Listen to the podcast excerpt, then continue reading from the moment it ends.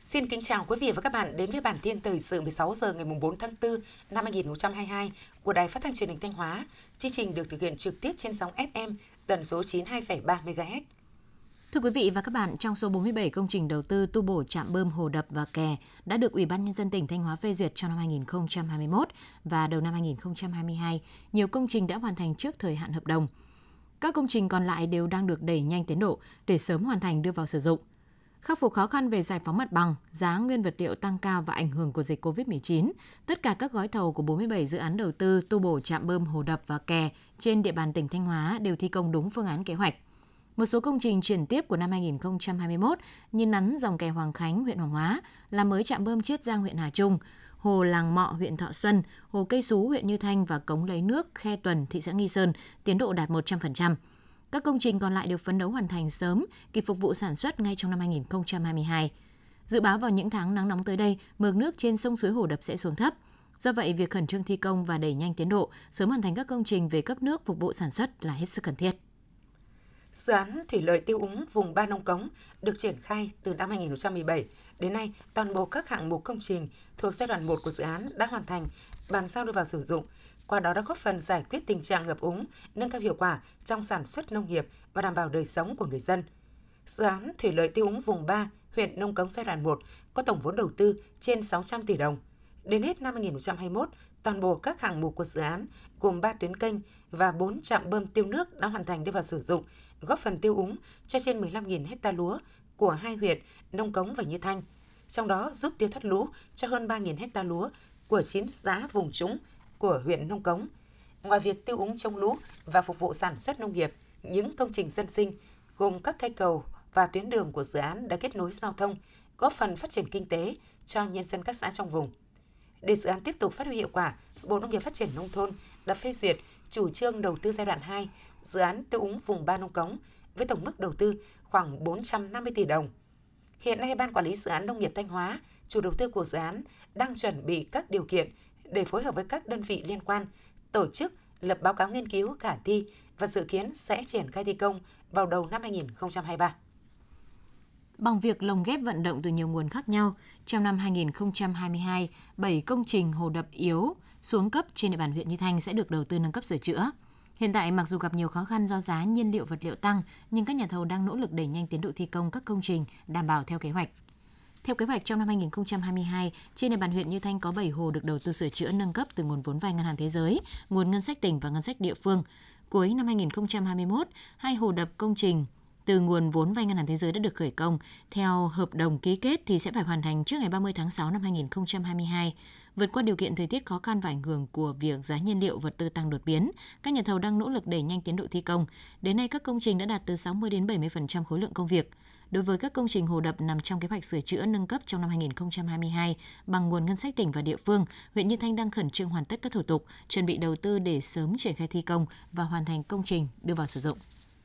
Sau nhiều năm phỏng dựng, người dân và du khách lần đầu tiên được vào chiêm bái và tận mắt chứng kiến không gian kiến trúc độc đáo, đặc biệt là những hạng mục rát vàng trong chính điện Lam Kinh. Chính điện Lam Kinh được phục dựng từ năm 2010 trên cơ sở nền móng cũ, chính điện Lam Kinh sau khi phục dựng, tu bổ đã trở thành công trình kiến trúc bằng gỗ lớn nhất tại tỉnh Thanh Hóa, với khối lượng gỗ lim dùng để phục dựng tu bổ là hơn 2.000 mét khối. Đáng chú ý, bên trong chính điện, các đồ thờ vật dụng đều được sơn son thiếp vàng, trông rất bắt mắt, hoành tráng.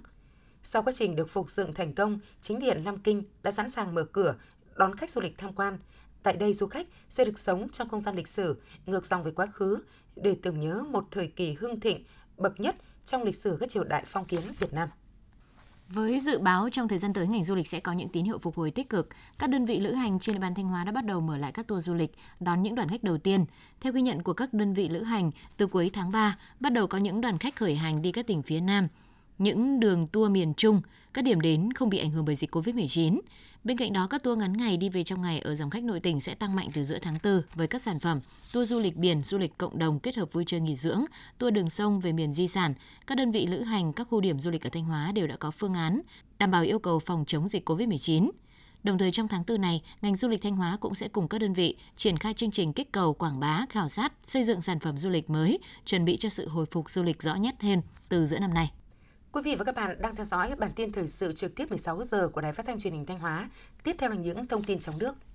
Hôm nay ngày 4 tháng 4, Thủ tướng Phạm Minh Chính chủ trì phiên họp chính phủ thường kỳ tháng 3 năm 2022. Phiên họp tập trung thảo luận về tình hình triển khai kế hoạch phát triển kinh tế xã hội, dự toán ngân sách nhà nước, đầu tư công năm 2022, tình hình kinh tế xã hội tháng 3 quý 1 năm 2022 và những trọng tâm chỉ đạo trong thời gian tới, đặc biệt về tình hình triển khai nghị quyết 01, chương trình phục hồi và phát triển kinh tế xã hội, báo cáo cập nhật kết quả thực hiện kế hoạch phát triển kinh tế xã hội, dự toán ngân sách nhà nước, kế hoạch đầu tư công năm 2021 cùng một số nội dung quan trọng khác về công tác hoàn thiện thể chế.